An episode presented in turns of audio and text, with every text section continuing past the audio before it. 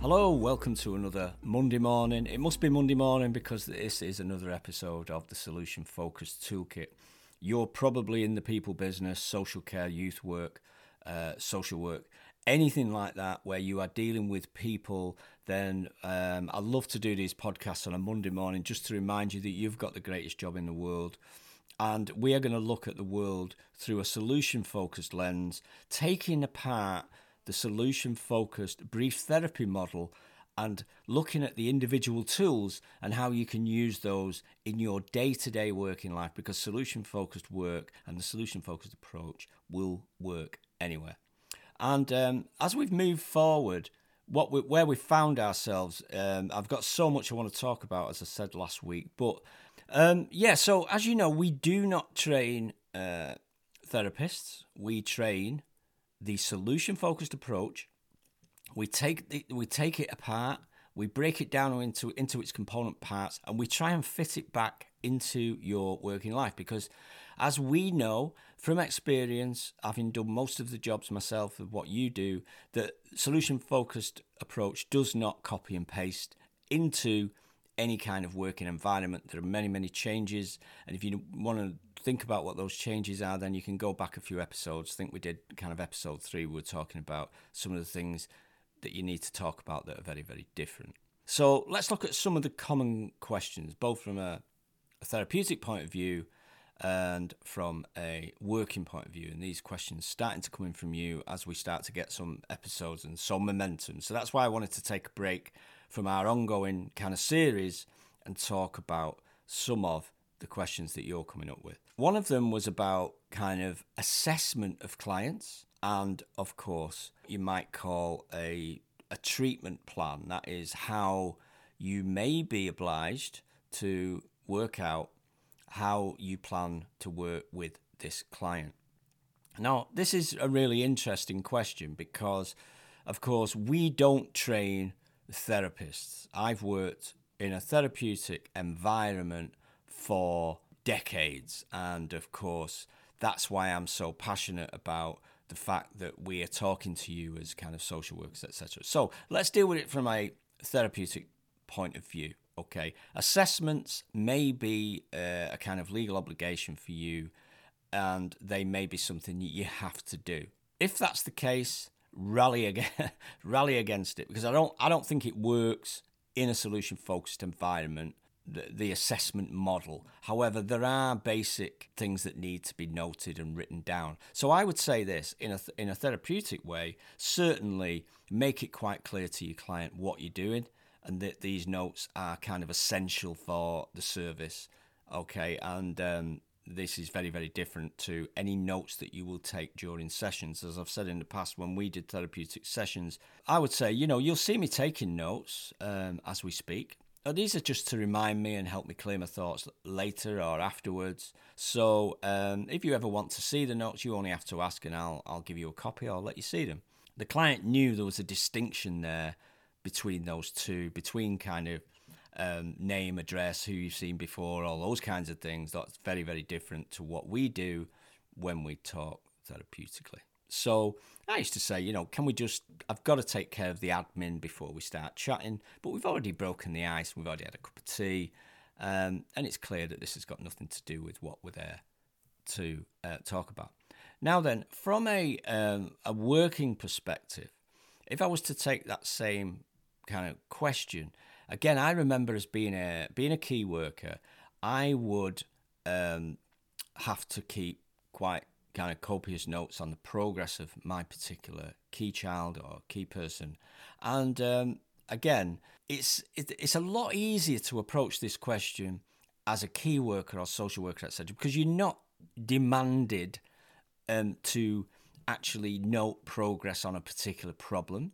Uh, you'll know from last week, you are not demanded to solve any problems, and certainly not demanded to look for any problems. So you are, if you do anything like I used to do in residential work and that kind of thing, we used to have what we call C sheets, continuation sheets, I'm sure a lot of you do, where you were basically reporting facts, what was going on in this young person's life. So two different answers from two different uh, perspectives. And I think it's an easy answer. If you're one of our key clients, that is you as a social worker, et cetera, it's an easier answer to say that in terms of assessment and stuff, you are not in the role of the therapist anyway, so usually that's uh, easy to solve. The next one is um, people not, yeah, no, I was going to say not criticising. They are criticising. People say, well, I've heard about this solution-focused thing, and it's all well and good just looking on the bright side and trying to be positive, but sometimes you've got to just face reality, and um, you've got to talk through the problem with your client, and they want to keep talking about the problem. And uh, I don't know what I'm going to do about that. So it's an interesting point. Uh, so again, I, I will talk about this from a, a therapist point of view, okay, having worked in a therapeutic kind of um, framework. So let's say the client wants to keep talking about the problem. Okay, first off, in thera- therapeutic work, of course, we don't need a problem. Of course, we don't need to know what the problem is. But, of course, the client wants to tell you. And sometimes they do want to tell you and tell you and tell you. So in a therapeutic setting, what you will find is that the client deserves the the time. You know, uh, some people misunderstand the solution-focused approach, think we're going to totally ignore any of the negative stuff that's that's come up. But it's more about where we look and where we start to pick out the positives. So let's imagine sometimes you're talking to a friend, aren't you, and or or anybody really, and you might be having a good moan about something, and they seem to just keep they seem to just keep changing the subject, and oh, and talking about something else. Oh, it's not stopped raining. Oh, well, thank God it's been really hot, and the flowers need it, and all that kind of thing. So you start, it's almost as if they train you, and you and you almost kind of mentally go, oh, I'm going nowhere here with this negative thing. And they they become the kind of person you just don't go to with negative issues. Now, it doesn't really work that way in what we do, but just staying on this therapeutic framework, it's about where you focus your attention when the client is talking to you. So I can't go through it all now because we've got so many tools and so many tools in the training. Uh, so I won't go through it in detail, but using reframes to feed back to the client. So you're not kind of turning it on its head. They're telling you how depressed they've been, and you're just reframing it and giving it back to them and saying, oh, you you know, you've been feeling low then recently, you know. And so you are reframing either the situation or the words that you use. So you can um, you can go back into some of our training sessions and you can see how these tools actually work. Uh, another one uh, is perhaps, again, is about feedback and how you respond using ears, you know, which is eliciting uh, parts of the conversation that you like the sound of, amplifying them and then repeating them back to the client. And you can do this kind of over and over again. Well, you said Tuesday was better. Well, that's amazing. I mean, you know, one week, one day out of seven in a week, and it's really, really good. And when you consider the weekend, that's amazing. You know, so you are amplifying those really, really good points um, back to them.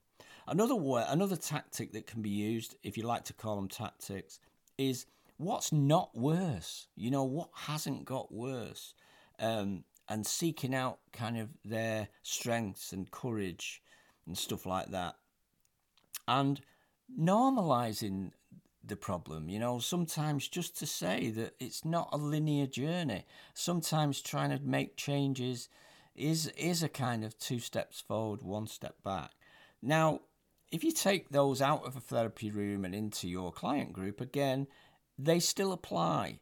Um, you're a professional, you're a youth worker, you youth, work in a youth club with young people, you're a professional just as much. And therefore, thinking hard about the way that you react and talk back to your clients is important. And yes, reframing situations, using ears to amplify, uh, talking about what not got worse. So those tactics and the normalising and all those kinds of things, those tactics still apply.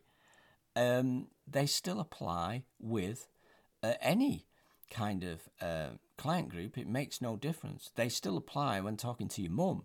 You know, solution-focused work is an attitude. It's a way of um, of dealing and working and, and and being more positive with people. So I hope that gives an answer from both perspectives on that one. I've got one more I want to talk about, uh, if I can find the question. Bear with me. Okay, I'm not going to do that one because it's probably worth a complete and utter uh, podcast on its own. Yeah, so let's talk about, um, someone was asking about what I called the intervention break within our training. That is, um, from a therapeutic point of view or family therapy point of view, what we used to do was we would talk as long as it took until we got to a point where I might want to kind of reconcile my thoughts. It's called the intervention break. And we just agree to maybe have a cup of tea, put the kettle on, drop everything, go away and have a little think.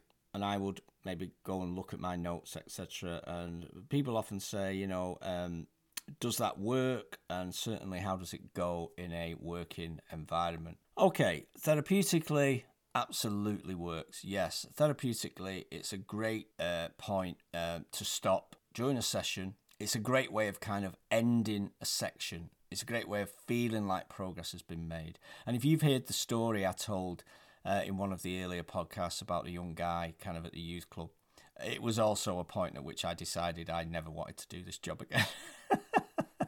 You know, just going into that intervention break and I was thinking, oh, you know, the pain, I, I hate this pain.